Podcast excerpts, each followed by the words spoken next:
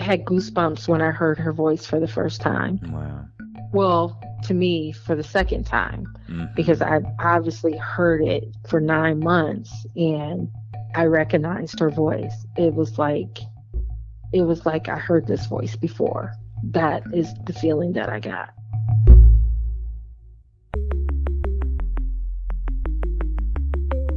Who am I? Who am I? Who am I? Who am I? Who am I? Who am I? Who am I? This is Who Am I, Really? A podcast about adoptees that have located and connected with their biological family members. I'm Damon Davis, and today you're going to meet Angerie, who called me from Duluth, Georgia. When Angerie learned she was adopted, she started coping with the rejection she felt by making up stories about her birth parents, a habit that carried into adulthood. Searching for her truth, Angerie found her birth father, but has chosen to distance herself from him. When she met her birth mother, Angerie found a woman she has a lot in common with and whom she says she absolutely loves. This is Angerie's journey. When Angerie and I first started chatting, she took a moment to share her condolences for the loss of my adoptive mother, Veronica. She had seen my Instagram post about her passing and gently comforted me at that emotional time. It was a really kind hearted moment that led to an interesting conversation about reunion and loss. I want to start off by saying I'm very sorry to hear about your mom. Oh, you're sweet. Um, Thank you. Yeah, I I saw your Instagram post about that and I cannot imagine going through that. And and even having, you know, your birth mother pass away and then now your your mother who adopted you. That's that has to be a lot to deal Yeah. with. I can't Thank I you. can't I can't. That's really yeah. thoughtful of you, and I appreciate Yeah. it. And you know, one of the things that I think is challenging in adoption and loss is that I've lost my birth mother, you know, whom I only knew for Mhm. six years, and Right. then you know I lost my adoptive father, and then I lost Yeah. my adoptive mother. That's three parents whom I've had great relationships with. Right. So, you know, my, I know my birth father as well, and eventually his day will also come. So, with Right. reunion comes the eventuality of more loss. And it's just an interesting thing to right. sort of contemplate losing four Yes. parents instead of two. But thank you for your words. I appreciate that so much. Yeah, I yeah, I have all four right now. I Mhm. know my parents who adopted me, my biological mother and my biological father, and I cannot imagine losing any of them Yeah. right now. Um, not so much my biological father, but that's a whole nother story. Oh, I bet it is. I can't wait to get into that piece. We're going to uncover what it is that was wrapped in. So, obviously, Angerie has some feelings about her relationship with her birth father, which we'll definitely get to later. But for now, I'm going to take us back to Angerie's beginning. Angerie was adopted as an infant, and she had a normal life in Rockford, Illinois. She said when she went to school, the children said she had to be adopted. I didn't even realize I was adopted until I w- went to school. And I really didn't even know that. The kids in the neighborhood was telling me that I was adopted. I had to be adopted because I looked nothing like my parents. I am of mixed race. I had all this long curly hair and my parents was black and but I looked almost like I was white because that's how fair my skin was at the time. And kids just said said you you have to be adopted. You that's not your mom and dad. And I remember when I was seven years old is when my mother told me I was adopted. I was outside playing in the front yard and my mom was sitting on the porch watching me play and she told me that she had to tell me something and and I was like, "Oh, what what did you have to tell me?" And that's when she told me that I was adopted.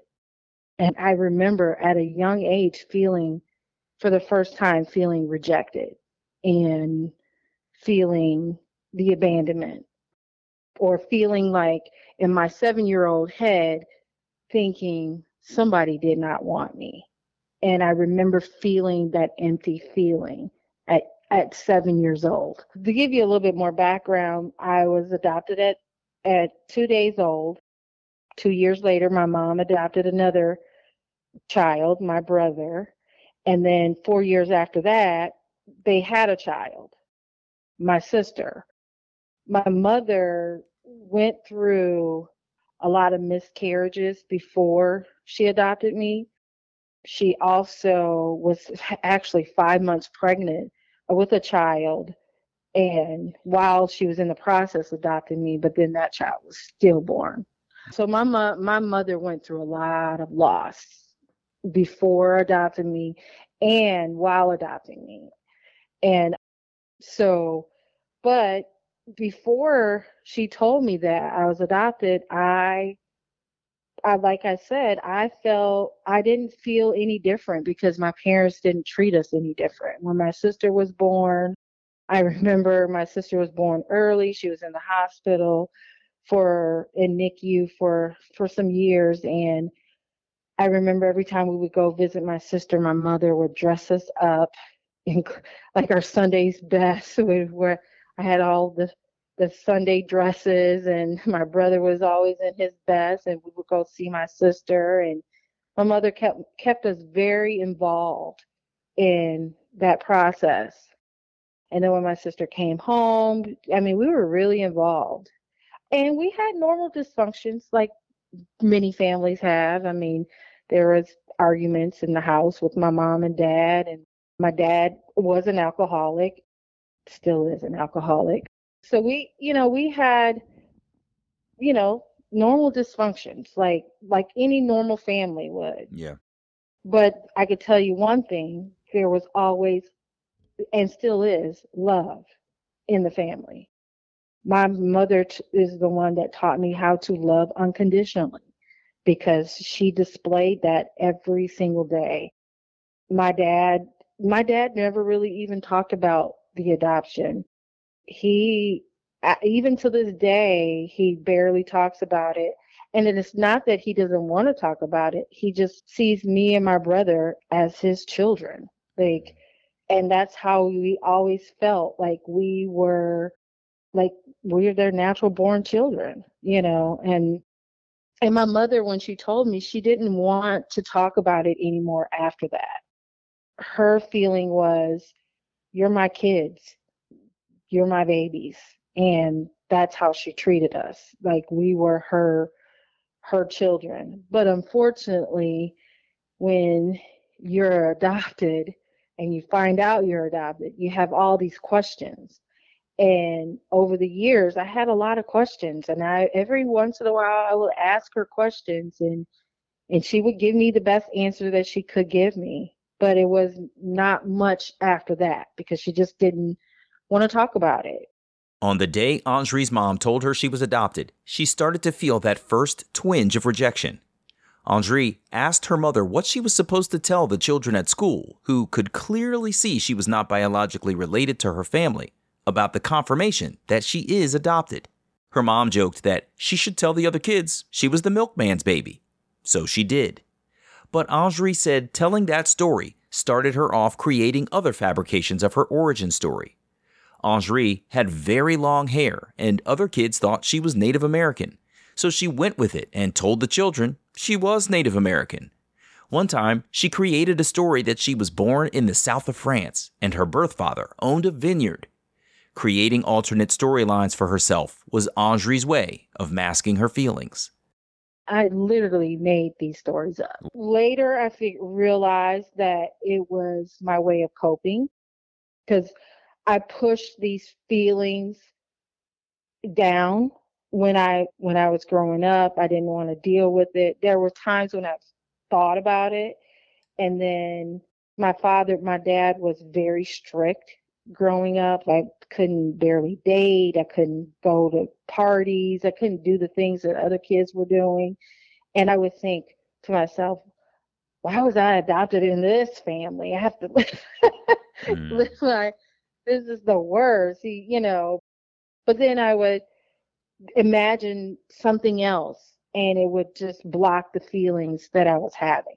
The feelings of abandonment and the rejection. Just, you know, it was my way of coping with with all of that. Yeah. The Um, storytelling was a coping mechanism. That makes a lot of sense. Wow. Yeah. Yeah, it was. And I took that actually took that into my marriage, which was not healthy. And 10 years into my marriage, I realized what I was I, I told these stories so much that I believed them. Like I Mhm. really believed them. And I realized 10 years into my marriage that I this is not healthy. This is not healthy at all. And the funny thing is is my husband knew that I was lying and he was just waiting for me to to tell him the truth. And and then I finally had to tell him the truth. Like and I would start telling little truths like you know, no that didn't happen. No, this didn't happen. And that's when I had to when I started realizing I really didn't know who I was. I had made these stories up and created this life of that was not even the truth. And I had to start figuring out who I was. And that was when I started that journey of learning my identity, of Mhm. who I am as a person. I want to just jump in a cup for a few things. One, Mm-hmm. I think it's amazing that you got that kind of unconditional love that you did from Uh-huh. your parents. That is so powerful, and not every adopted person gets that. Hell, not every child Mhm. gets that, to be quite honest with you. Right. Yeah. So that is a special foundational space that you were lucky to be in. And I'm Mhm. glad that you said it with the reverence that you did. You know, it pays homage to your parents loving you. And I think that that's really awesome.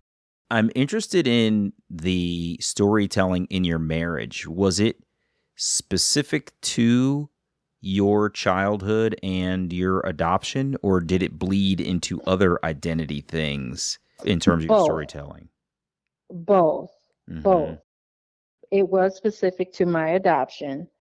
It was, yeah, it was, like I said earlier, it, when I was telling these stories, these are the stories that I believed. I mean, I believed that this was my story.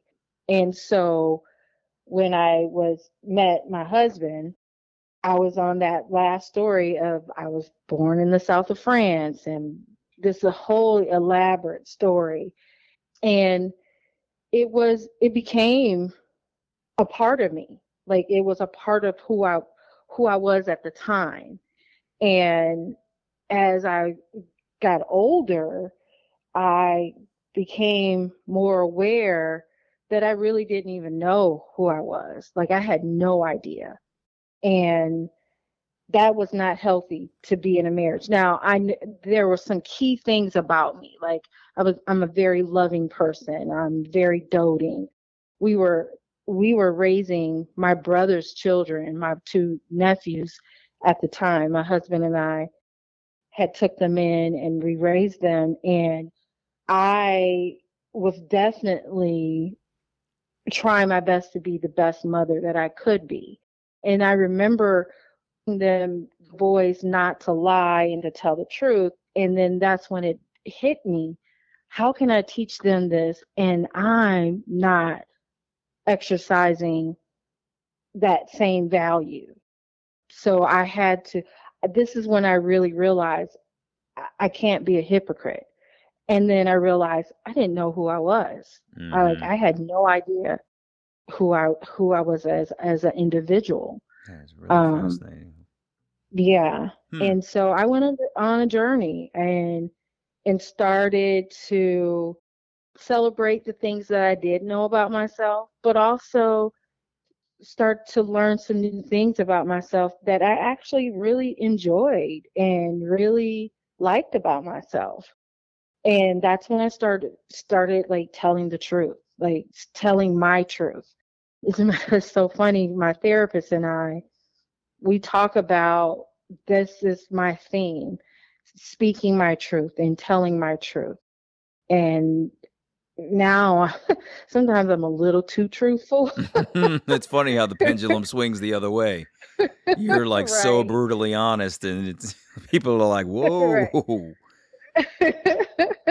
right, exactly. And even during the reunion with my biological parents, I there were times I either I had to either not say anything or or I just had to tell the truth of how I was how I was feeling. And I'm pretty honest about my feelings. So Mm. and how I how I feel about all of this.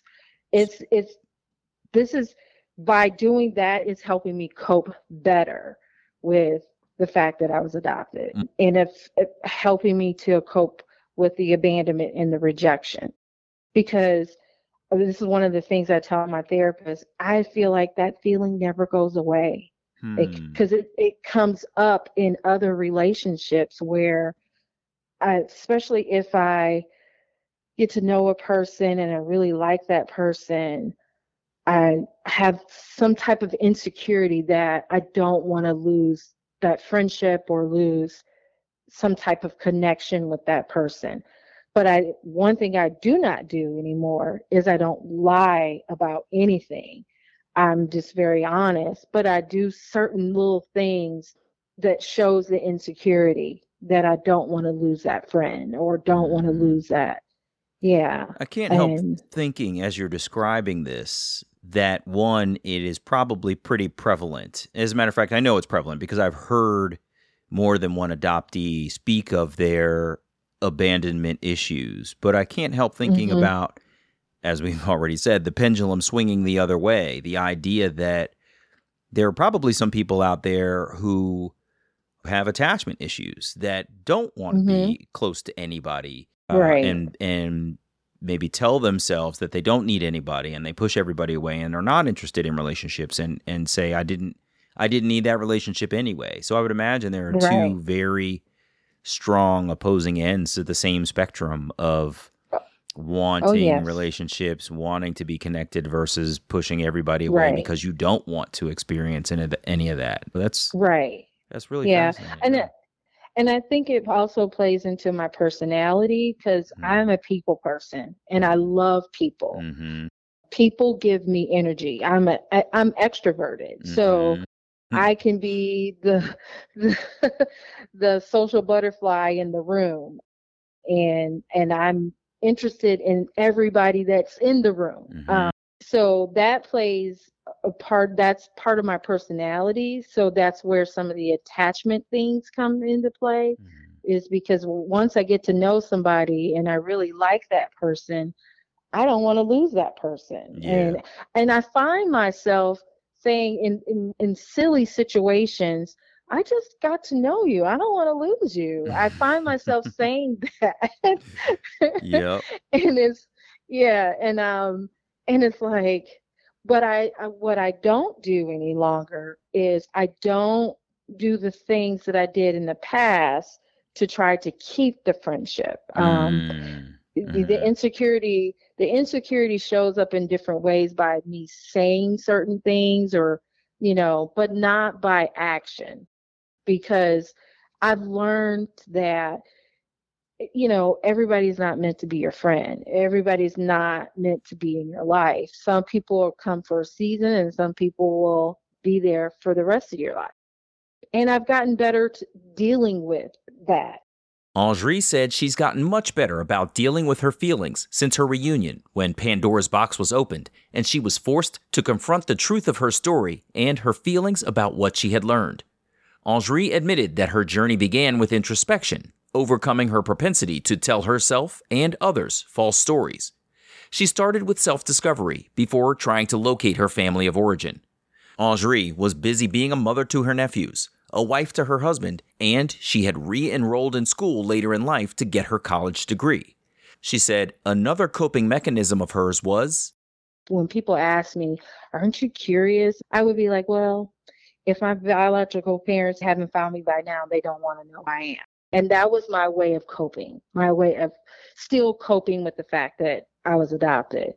But when Angerie graduated from school and started her career, she was alone after a divorce and life started to slow down. As Angerie made new friends in her life, they would ask her what her nationality was, but she had no idea. At least she had begun to tell the truth that she didn't know instead of making something up. One friend would make suggestions about her heritage, but nothing resonated with Angerie. Three years ago, Angerie learned that Ancestry DNA was a good way to learn what your nationality is, and that some adoptees had found their birth parents on the platform. So Angerie submitted her sample, got her results, and decided she wanted to share her findings with her friends. I did this in a really beautiful way. I actually had an ethnic reveal party with my closest friends. Wow. And I cooked some of the foods from the higher percentage of where I came from. And then I revealed it to my friends of what my nationalities were. And That I was so I- creative. That's really cool. wow. yeah, I, I wanted to celebrate because it, it, at the time I knew that I was going to see all these family connections, but I also wanted to celebrate the fact that this is a part of my identity that I did not know. And now I'm discovering this identity of myself. And and I was excited about it. I was Mhm. really, really and still is excited about it. Yeah. And so Because, you know, it's a piece I of yourself that you've never known, that people have been guessing about, and now you and only you have the answers, right? That's right. really awesome. Right, Cool. exactly. So I- what I cooked was I cooked some foods from the UK Mhm. and some foods from Africa. So Mhm. I'm 45% West African, and you know the story behind that. And Mhm. and then I'm 55% Northwestern European with a big influence of Norwegian, Norway. So That's amazing. So that's where when my life slowed down and me wanting to find out what my nationality was and what my ethnic background was, that's when the search began. But before Angerie did the Ancestry DNA test, she did a little research of her own. Angerie examined her birth certificate, which revealed the name of the hospital where she was born in Wauwatosa, Wisconsin. When she pulled up the facility's address on Google Maps, she didn't see a hospital facility. Angerie saw condominiums. Further research revealed the address was previously associated with a Booth Memorial Home for Unwed Mothers. Learning that fact corroborated something her adoptive mother had told her about her birth mother that the woman was very young when Angerie was born. The pieces of her story were starting to materialize, slowly. Angerie told me she learned that Wisconsin had passed a law that anyone who had a closed adoption could receive their birth certificate, but only if their birth mother had also signed for permission for that access to be granted. Angerie assumed that her birth mother would not have signed for her permission. So, in Angerie's ancestry DNA, she found a link to some second cousins and sent messages about the fact that she was searching for her biological family. Long story short, this is how I found my biological father. I found him first. Wow. I found an aunt who lived in my hometown where I grew up at in Illinois. Mm. And come to find out that one of the aunts made my green beans at my wedding. really? Yes, this is like Is she in a catering Yes. business or something? No, I was working, I was a hairstylist at the time, and she would come and get her hair done by the other girl that worked in the same salon that I worked at.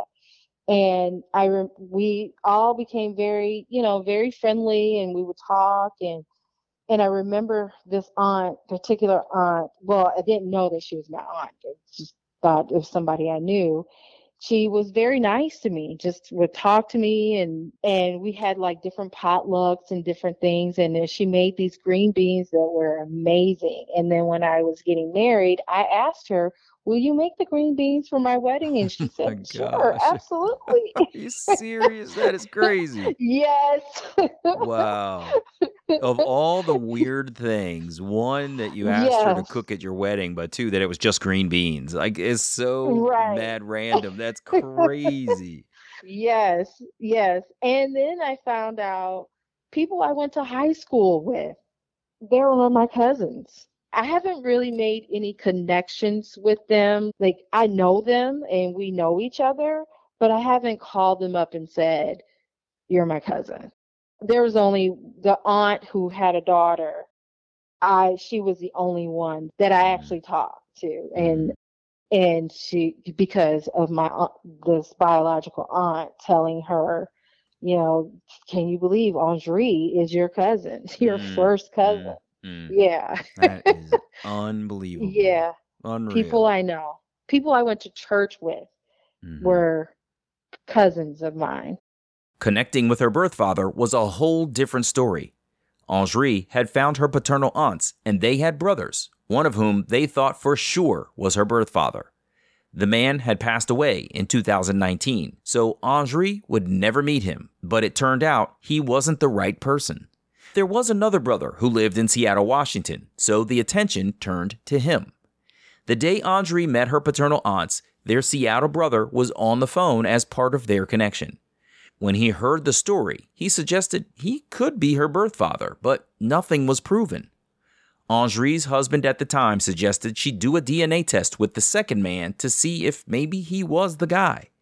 So she called him up to ask if he would agree to submit a DNA sample. And he said, absolutely. And then we started talking on the phone a lot. And before the results even came back, he just came out and said to me, he says, you know what? Who cares what those results says? I'm just going to claim that you're my daughter. Wow. And- how was that to hear? It, it was a little unnerving at the time because I was like, I really want to know. now I really want to know who my birth father is, Mm, you know. yeah. And the results came back, and sure enough, he was my birth father. Wow. That is Yeah. crazy. Yes. How how is that? Did you did you call him? Who got the results first and how did you sort of I I got the results because we did an ancestry DNA test and I set the whole thing up. I had the test sent to him and he did the test and sent it in. And so because I created the account, the results came to me. So I got the results first. And I called him and told him, I said, Well, I have some good news. you're my you're my biological father. Wow. Yeah, that was in August of 2019. That and is crazy. yeah, found out that at that time I found out I had two brothers. I had a brother that was two years younger than me, and then a brother that's the same age as my youngest nephew slash son that I raised. hmm So I set this visit up to go out to Seattle to visit him. And oh man, I will never forget this. Two weeks before flying out to Seattle, I started to have a nervous breakdown. Really? And yeah, I was like, okay, I, I need to find a therapist. I, I need to talk about this because for 47 years, I had been suppressing all of this. Like how I was coping with it, like coping it with it with the lies, coping with it with just not dealing with it, not even thinking about it, you know. But when now this Pandora's box has opened, everything started coming out and I was going to meet this person who actually was from my hometown that I really did not know, but I knew his family, and it was. It, I felt like I was about to lose my mind. I felt very overwhelmed with feelings that I didn't know what to do with them. Like I didn't know how where to place them. And I went out. I got a therapist like two weeks before, and and it was just enough for me to get to Seattle to deal with what's going on in Seattle and then come back and start dealing with all of this stuff, which was a saving grace. And I still see the same therapist till this oh, day. Oh yeah. Yeah, that Yeah. that person Well, a gained a lot of trusts with you just being there Oh, from that very yes. ch- challenging moment, right? oh yes, Wow. absolutely. Yeah. So what was the trip out there? Tell me about your visit. Well, it was very emotional, very, very emotional. I found out that I had two other brothers, and one of the two other brothers had just told the two brothers that I knew about that they existed. So they came out.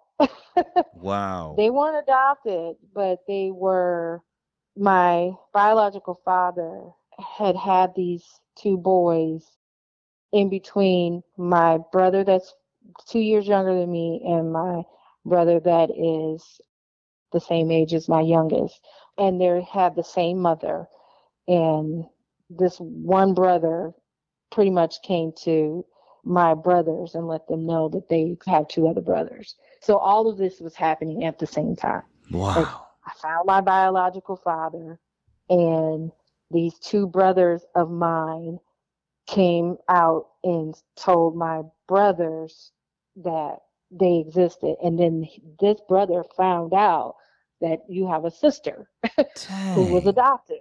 Yes. That yeah. is a There's- lot all at once for everybody. yes. Yes, exactly. Wow. So that trip to Seattle was really, really, really emotional. Like very, there was a lot of feelings, a lot of feelings from my brothers, and just, just a lot. It was, it was very heavy, yeah. very heavy. How did you get yeah. along with your biological father when you were there in person? We we got along great. I found out some things about him that wasn't favorable. I'm probably not going to talk much about that. We Mhm. could talk about that later. I understand. Yeah. Found out some things about him that kind of goes against who I am. That doesn't sit well with me. I understand. So, yeah, it was very interesting. Very interesting. He showed me a lot of attention, but then at the same time, he has this son that pretty much told the brothers that he existed and found out that my biological father knew that these brother brothers existed as well. He Mm. knew. He paid child support for them for years and but never had a relationship with them. Oh wow. And yeah, so that didn't sit well with me. I, I couldn't understand it because I come from a family that fathers took care of their kids. You know, that's what I saw. I never saw fathers not taking care of their children.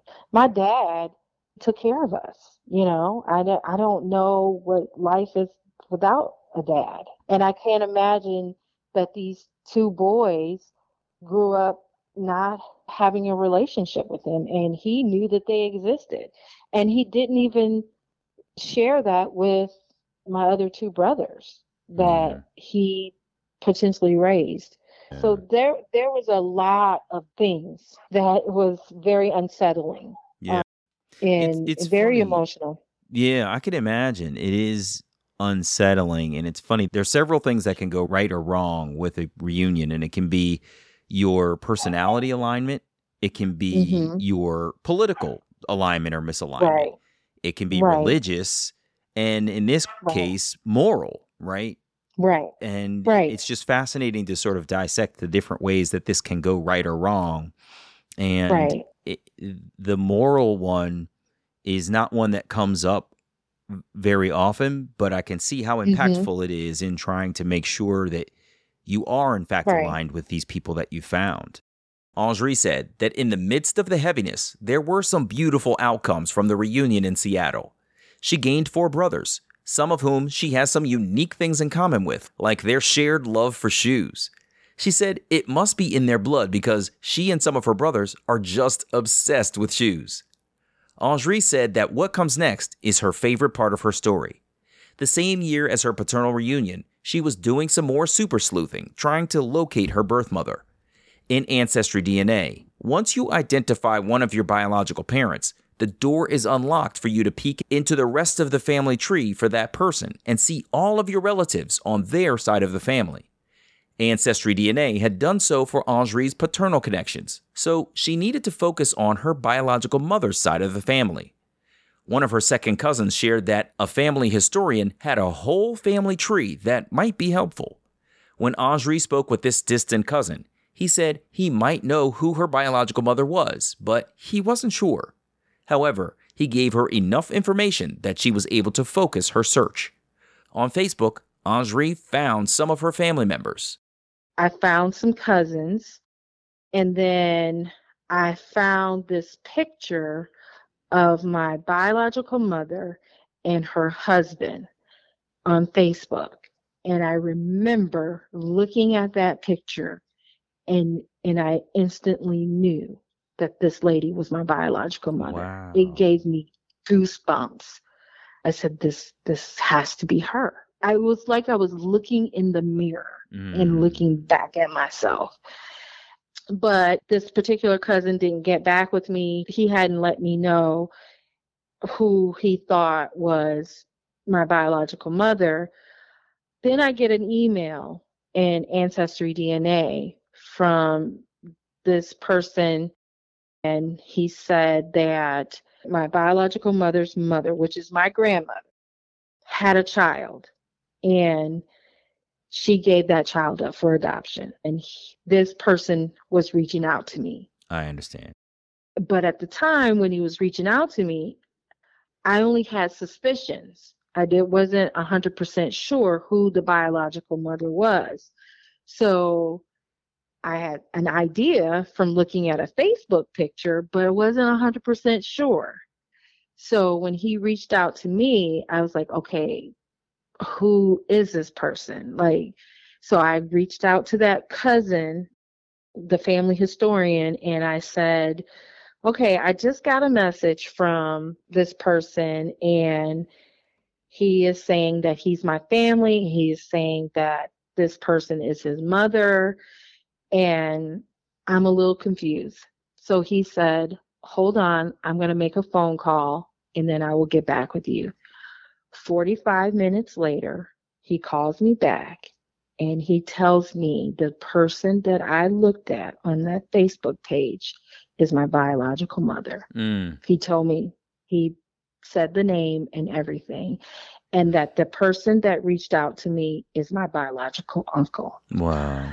That must have been Yeah. mind blowing to think one, as you've said, like you've seen her picture and you're looking at yourself in the mirror, basically.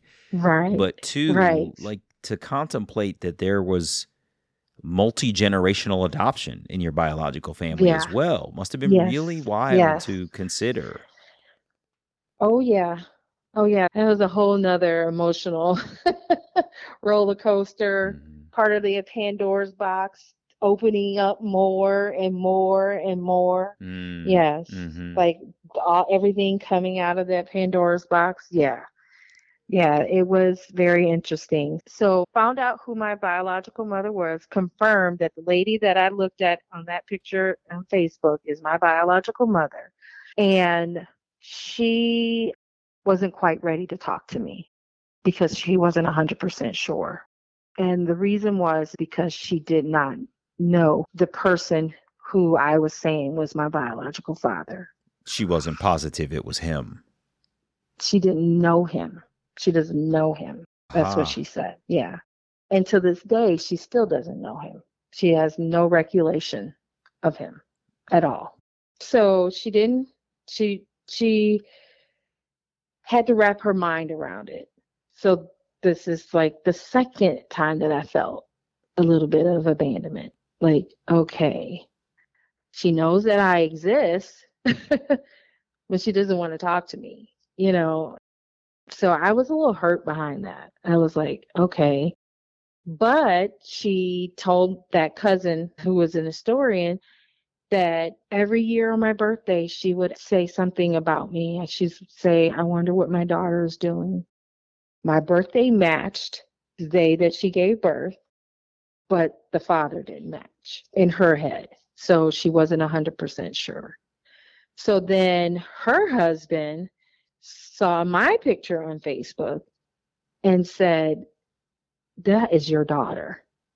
Wow. That is your daughter. Mm-hmm. Yeah, Wow. because we unreal. look just alike. Mm, mm, mm. yes, we look just alike. What was it like to see that? Because you've said that you didn't look like your adoptive parents, even though you are Mhm. biracial and they are black. You are people Mhm. of color. You still Right. said you were fair, and it sounds like they were at least Oh, yeah. brown or darker skinned. How Yeah. was it to actually Yeah. see somebody, and how was it to see somebody who you actually looked like, even if you weren't necessarily, for lack of better words, the same race? Right. Well, uh, yeah, well, I had the experience to look at my brothers and see myself and my brothers Mhm. because I look like them as well. Like we have some similarities. Mhm. So I had that experience. But the experience to see my biological mother for the first time was mind blowing. Mhm. It was very cathartic in a way, and it's hard to put in words. It's really hard to put in words. It was questions being answered that I had when I was growing up, like like thinking about who do I look like? Where did I get this height from? Where did I get this, you know, these freckles that I have on my face from? You know, just certain things. But then to see it, actually see it, Mhm. because I look just like her. I mean, it- the only difference between us is I'm taller and she's shorter. That's the only difference. And she has blonde hair and I have dark dark hair. Mm-hmm. Yes, Mhm. but I look just like her. And I remember when I'm I actually got to see her for the first time face to face. She had showed me a picture of her when she was 18 years old. And I had a picture that was very similar to that when I was like 20 something years old and we look exactly alike. Angerie and her birth mother have similar personalities, and she said there's a lot of nature between them. They share feminist values. They're both diehard Chicago Cubs fans. They like the same kinds of historical stories. They love the same TV shows. And Angerie said sometimes conversations with her birth mother are like talking to herself. She said her birth mother is very sweet, and the woman and her husband, Angerie's bonus father, are just amazing people. But we've blown right past how Angerie and her birth mother ever met. The woman's sister, Angerie's maternal aunt, and the woman's husband, Angerie's bonus father, were both pushing her birth mother to call Angerie. She finally did. The women were on the phone together for a long time. I remember hearing her voice for the first time and it felt like I heard that voice before. Wow, really? Yeah. Yes. Yeah. That's I remember that. that's unbelievable. That's so interesting. Yeah. Wow. I yeah. Was it comforting? It's very comforting. Mhm. Yes. And I was in tears, obviously. I was at work when she called. I had to go in the conference room and close the door. and I remember I, I I had goosebumps when I heard her voice for the first time. wow. Well, to me, for the second time, because Mhm. I obviously heard it for nine months and I recognized her voice. It was like it was like I heard this voice before. That is the feeling that I got. Yeah. It's like I know this voice. I was blown away. Right after their reunion occurred, the pandemic kept Angerie and her birth mother separated. Talking about their connection, Angerie also shared this. I didn't tell you this part. She is from my hometown. She lives in my hometown where I grew up. Is yes. that right? Yes. As a matter of fact, she lived in pretty much the same neighborhood that I lived in. Oh my gosh, Yeah. that is crazy. Worked yeah, worked at the same grocery store that my my family grocery shopped at. Are you serious? Yeah, very serious. Wow, like Yeah. at a time frame that she was young enough that she would have been one of the young employees that your own mother was passing by with the grocery cart kind of thing, your family. Right. Wow. Absolutely. That Yes. is nuts. Yeah. And I'm such a friendly person. I never meet a stranger. I talk to anybody. I don't care who you are. I just talk. And and I probably talked to her and didn't even know or as a young kid, you mm. know. Or maybe talk to my biological grandmother or my biological aunt and I just don't remember, you know. yeah. Well, because you didn't probably know, you know? yeah, probably Surreal. passed each other. Yeah, very close, very close. Like, you know, I was thinking I was born in Wa- Wauwatosa, Wisconsin. Well, I found out she was born. She had me at an unwed mother's place, and Mhm. she was forced to give me up for adoption. It was a choiceless situation, Mm. and it is so funny. Before I met her, I had read this book called Choiceless by a mother who gave her baby up for adoption at the same place that my mother was at Oh, really? a year before my biological mother was at. Oh, that's so Yeah. crazy. Wow. Of all the places you could have read about, it was the same place. Same place. And I remember when I was reading the story, you heard me say that I'm a super sleuth. I'm like digging for research and research, trying to find information. When I was doing more information on Booth Memorial, the unwed mother's place, I found this person who wrote this book who had a child at the same place. It's called Choiceless. And I actually ended up talking to her before I went out to meet meet my biological father. And I actually call her my soul mother now. We're really good friends now. So That's real. That's really. I cool. read that book. Mhm. Yeah, I read that book. So I got a glimpse into what my biological mother's story was like for her. Very similar story. Very, very similar. She had a biracial child. She was forced to give that child up for adoption. And she had a reunion with her daughter. And my biological mother, a year later, after she was there, had had me there at the same place. So I had a, I had some empathy and compassion because of that. I read that book Mhm. because going into this reunion, knowing what her what she went through, what what she probably was feeling at the time. And then once I talked to her, it confirmed that same feelings that Ruby was having. This is the person who wrote the book. Mm. That my biological mother had those same feelings. Mm. And she remembers telling them that she was not going to give her baby up for adoption and Mhm. then being told that she had no other choice. Yeah. Wow. Yeah. That's unreal. Yeah. How is your mm-hmm. How's your relationship now then? Oh, it's great. That's good. I love her so much. Oh my gosh, I love her so much. I really do. I just, I can't imagine my life without her right now. So That's amazing. Talking about her biological father, Angerie said she barely speaks with the man. He wants the relationship with her, but she chooses to maintain boundaries with him because of how she feels. Angerie admits she would have to get to a place where she's reconciled those feelings in order for them to have a relationship at all. When I asked Angerie how she shared her reunion story with her biological family, she reminded me that she was nearly 50 years old when she submitted her sample on Ancestry DNA. Angerie called her adoptive mother to share what she was doing, which, ironically, opened her adoptive mother up to talking about her own experience adopting Angerie. This is the first time that she ever did that. Hmm. because before she wouldn't talk about any of it. And she kind of told me about when she got me, it was told to her that my biological mother had three months to change her mind. And she said for those three months, it was like the worst time of her life because she was afraid that somebody was going to come knocking at the door to take me back. Then the adoption process happened and I was permanently hers.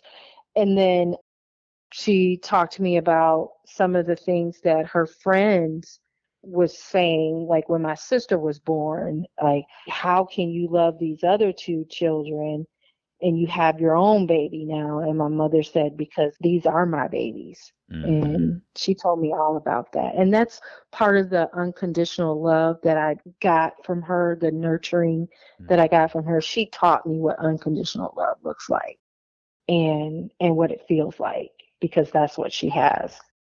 So, but it was I told her about me going out to meet my biological father, told my dad, and my dad was okay with it. My dad was like, I know who I am. Mhm. and that's how my dad acts. Mhm. Mhm. He knows who he he knows he's my dad and he and he was okay with it. My mother wasn't so much because she just you know didn't really want to deal with this part of the the story. So in the beginning I kept a lot of information from her. Like when I found my biological mother, I didn't tell her a lot about that. And when I actually had the reunion with my biological mother, I didn't tell my mom. I told her later Mhm. because I was, like I told you, I was dealing with walking in my truth with my therapist. And that was part of me walking in my truth that I Mhm. had to let her know this is w- what I've done. And she still has a little bit of a hard time with it. And she became very territorial. Like I noticed that she was doing things a lot more than what she normally was doing. Like it kind of treating me like a child almost. And Mhm. I had to remind her, I'm not going anywhere. Yeah. and you're not going anywhere either. Mhm. And I had to remind her how much I love her, you know. So I think that she those those feelings is almost like PTSD. Those feelings came back up, like I could possibly lose my daughter, Oh, and yeah.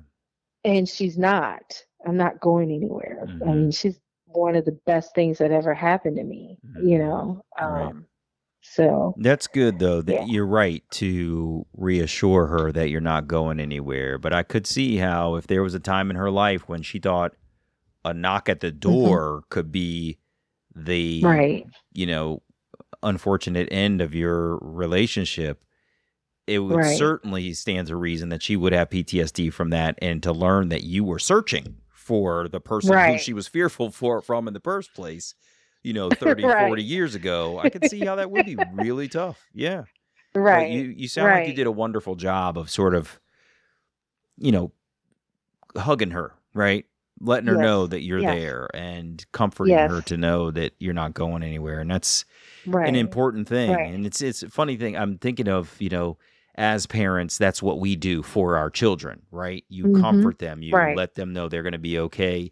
You're not going anywhere. And it's interesting as we get to be adults how that changes. And you end up in many ways comforting and caring for your own parents in a variety of different Right. ways. And, and some of them Oh, are yeah. emotional. So that's really interesting. Right. Yeah. I mean, you know, like I said earlier, we had normal family dysfunctions, you know.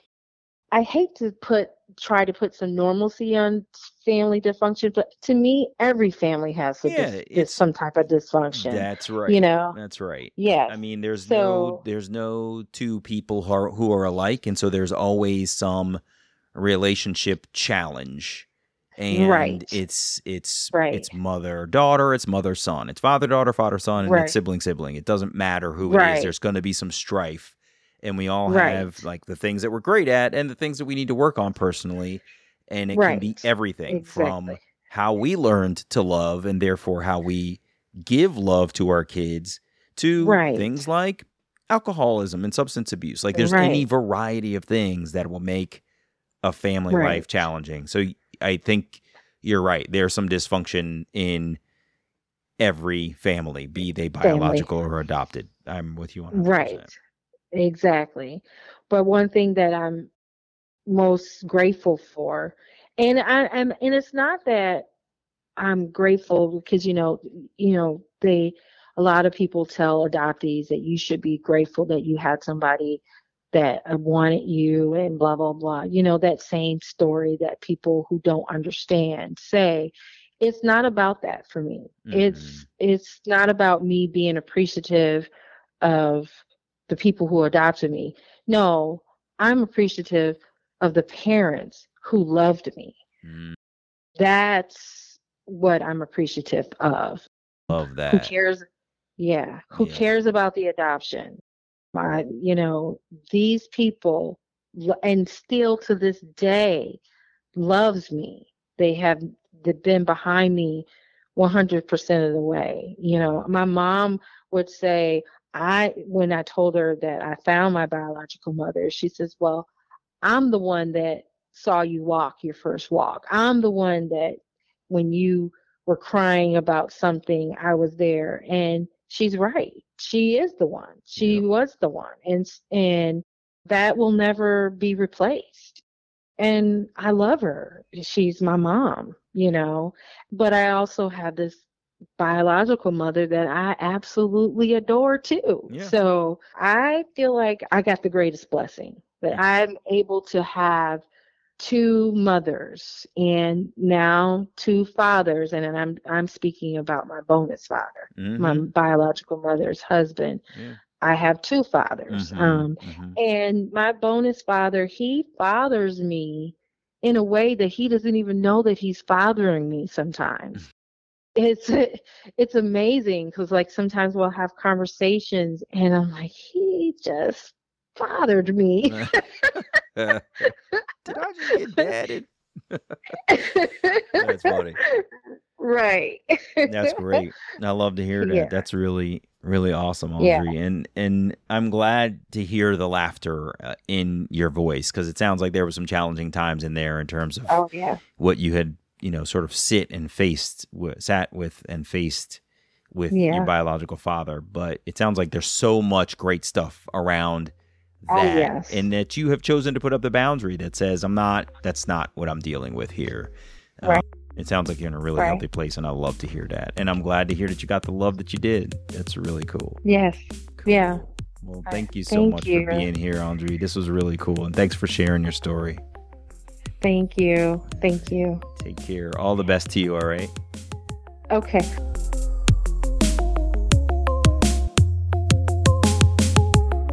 Hey, it's me. Angerie coped with the rejection she felt as a child by making up stories about where her birth family really was.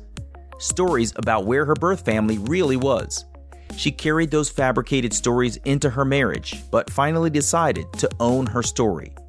Unfortunately, Angerie has problems with the choices her birth father has made in life, so until she is able to get past his moral choices, she chooses to keep her distance from the man. In reunion, huge moral differences are a hard thing to overcome, even when someone is trying to be a different person and make amends for past transgressions. Sometimes the voice in your head just keeps repeating your internal struggle with the other person, so letting them get close to you just isn't possible. Fortunately, her love for her birth mother is strong, and the women have a lot in common. I loved hearing Angerie say she couldn't imagine her life without her birth mother. That's the kind of feeling so many adoptees wish they could feel. I'm Damon Davis, and I hope you found something in Angerie's journey that inspired you, validates your feelings about wanting to search, or motivates you to have the strength along your journey to learn who am I really? If you would like to share your story of adoption and your attempt to connect with your biological family, please visit whoamireallypodcast.com slash share. You can follow me on Instagram at Damon L. Davis and follow the podcast at WAI Really. If you like the show, please take a moment to leave a five star review in your podcast app or wherever you get your podcasts. It's easy to do, and the ratings really do help others to find the podcast too.